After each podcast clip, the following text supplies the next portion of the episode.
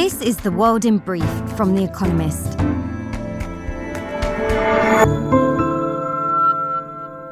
Our top stories Jeremy Hunt, a former foreign minister, has been appointed Britain's fourth Chancellor of the Exchequer this year. He replaces Kwasi Kwarteng, the second shortest serving finance minister on record, who was sacked after his chaotic mini budget unleashed financial and political turmoil in late September. Liz Truss, the Prime Minister, announced another humiliating U turn, abandoning plans to scrap a proposed increase in corporation tax. It remains to be seen whether the latest measure will appease markets concerned about the rest of Ms. Truss's unfunded tax cuts.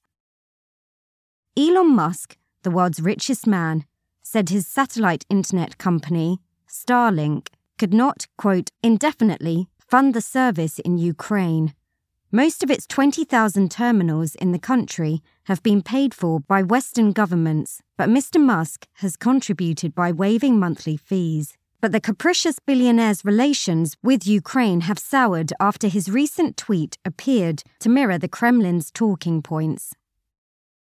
A Maltese court sentenced two brothers to 40 years imprisonment, each for the murder of Daphne Caruana Galizia, an investigative journalist killed by a car bomb in 2017.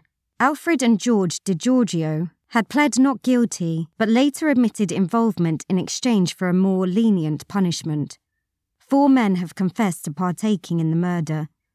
The alleged plotter is still awaiting trial.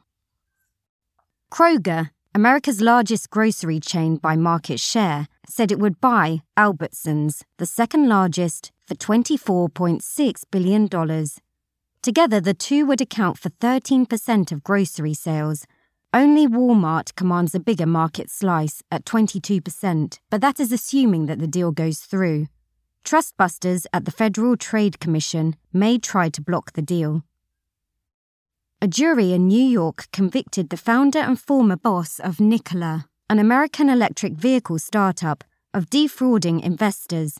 Prosecutors alleged that Trevor Milton made false statements about Nikola's technology by claiming, for example, that an inoperable prototype was fully functional. Mr. Milton, they said, took advantage of the fact that Nikola went public through a special purpose acquisition company. Traditional IPOs have stricter disclosure rules. Worries about the direction of Italy's new hard right coalition government deepened after Lorenzo Fontana was elected the new Speaker of the lower house of Italy's parliament. The MP from the Northern League is known for his Eurosceptic views and admiration for Russia's president, Vladimir Putin.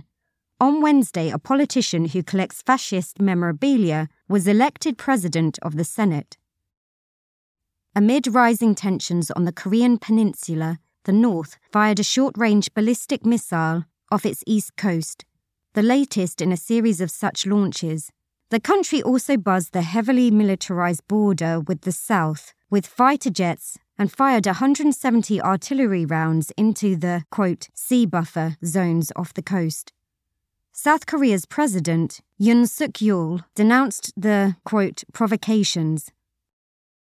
And word of the week Siloviki, Russia's privileged securocrats.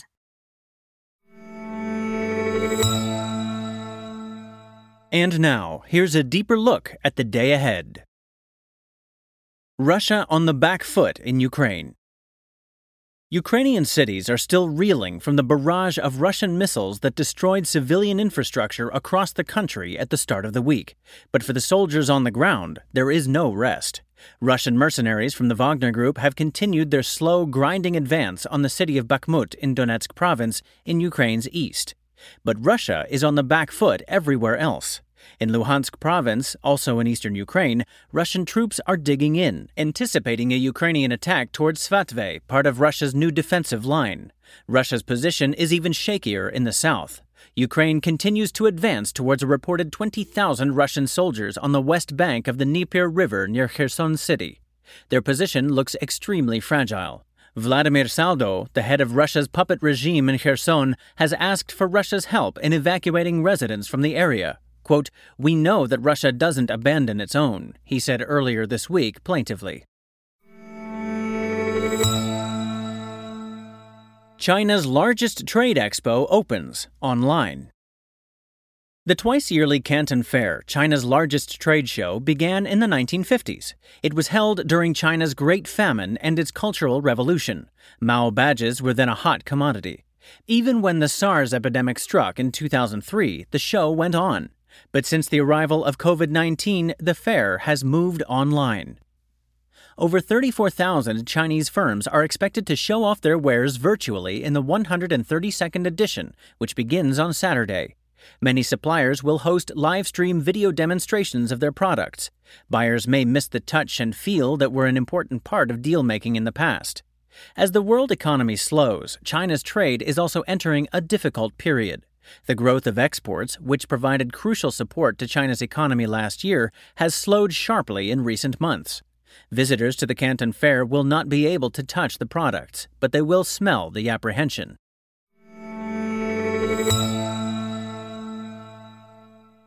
Parisians rally against rising prices.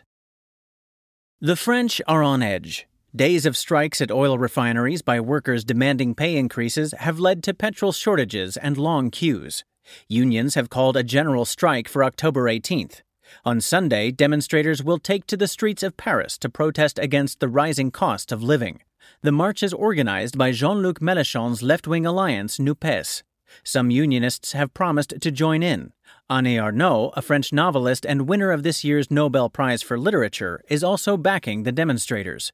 Never shy of a provocative allusion, Mr. Mélenchon has called on participants to, quote, do better than the Women's March of 1789, an early event in the French Revolution. The planned show of force comes at an awkward time for President Emmanuel Macron. He is spending heavily to tamp down energy bills, but he is also planning to raise the retirement age, an unpopular measure after having lost his parliamentary majority. France looks set for a difficult autumn, on and off the streets.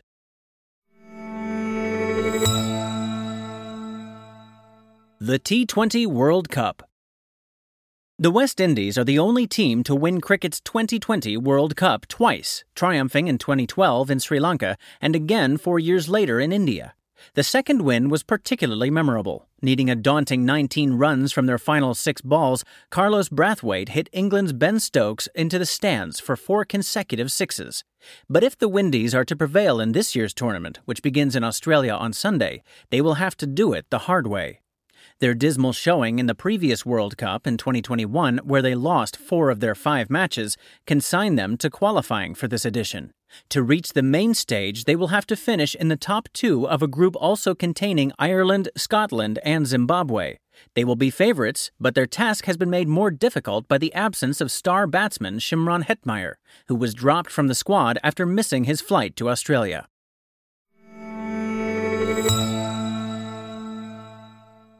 Weekend Profile Mohammad Rostami Ghachi, Iran's brutal enforcer. It was his rapid promotion that surprised many. Just a few months into his post as the police chief of Talesh, an Iranian provincial backwater, Mohammad Rostami Ghachi was promoted to head of the Islamic Republic's morality police, 400 kilometers away in the capital, Tehran. Previous Iranian governments had never thought much of him, but the incoming administration of Ebrahim Raisi in 2021 admired Mr. Ghachi's hardline beliefs. Shortly after taking the job, he declared his intention to enforce the mandatory veil for women, which had fallen loose under the pragmatist presidency of Hassan Rouhani. Quote, Those who stubbornly remove the hijab are criminals, Mr. Ghachi told Iran's press. Over the following months, he reactivated the morality police. Their men in dark green uniforms and women in black chadors scoured the streets hunting for infringements of Sharia. They broke up bands jamming in cafes, they hauled girls caught for bad hijabs away in their windowless vans and took them to facilities for re education. Sometimes they gave them a beating, and then on September 13th, Mr. Ghachi's men carted away 22 year old Mahsa Amini to her death three days later for improperly wearing the veil. The popular protest that this sparked had, in truth, been some time in the making. Under Mr. Rouhani, Iran breathed more easily with an unwritten contract leave the clerics to wield power and let society live as it wants. The Islamic Republic shrank into an Islamic government, Mr. Raisi's determination to turn the clock back and apply Sharia to an even more secular population tipped resentment into civil disobedience. Even before Ms. Amini was killed, female students were spilling out of their segregated campus canteens into male ones. Women on buses and the metro discarded even their token nod to a head covering. The mullah's crackdown might have been easier to digest had they practiced the moral strictures they preached. But while people's incomes declined, mullahs' sons ostentatiously combed Tehran's highways in their Ferraris and some questioned Mr. Ghachi's standards of enforcement when it came to his own. His brother accumulated businesses in their hometown of Kermanshah. As protests against Miss Amini's death spread, costing so far more than 200 lives, Mr. Ghachi's patrols disappeared from the streets.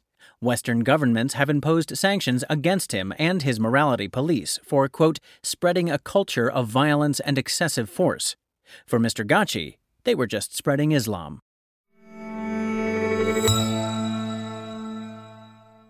The winners of this week's quiz. Thank you to everyone who took part in this week's quiz.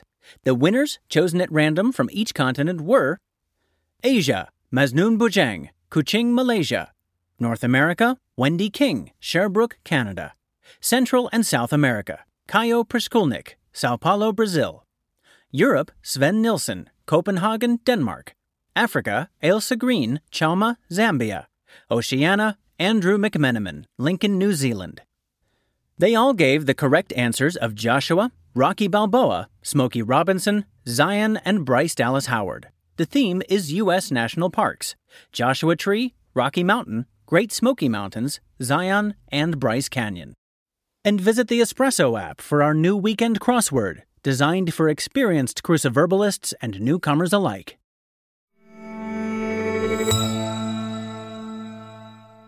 Finally, here's the quote of the day from Virgil, who was born on this day in 70 BC. They can because they think they can. That's the World in Brief from The Economist, available three times every day of the week. You can also hear interviews and analysis from our journalists, including our current affairs podcast, The Intelligence, on your podcast app. And subscribers to The Economist have access to each week's full edition in audio. Just download the Economist app to start listening.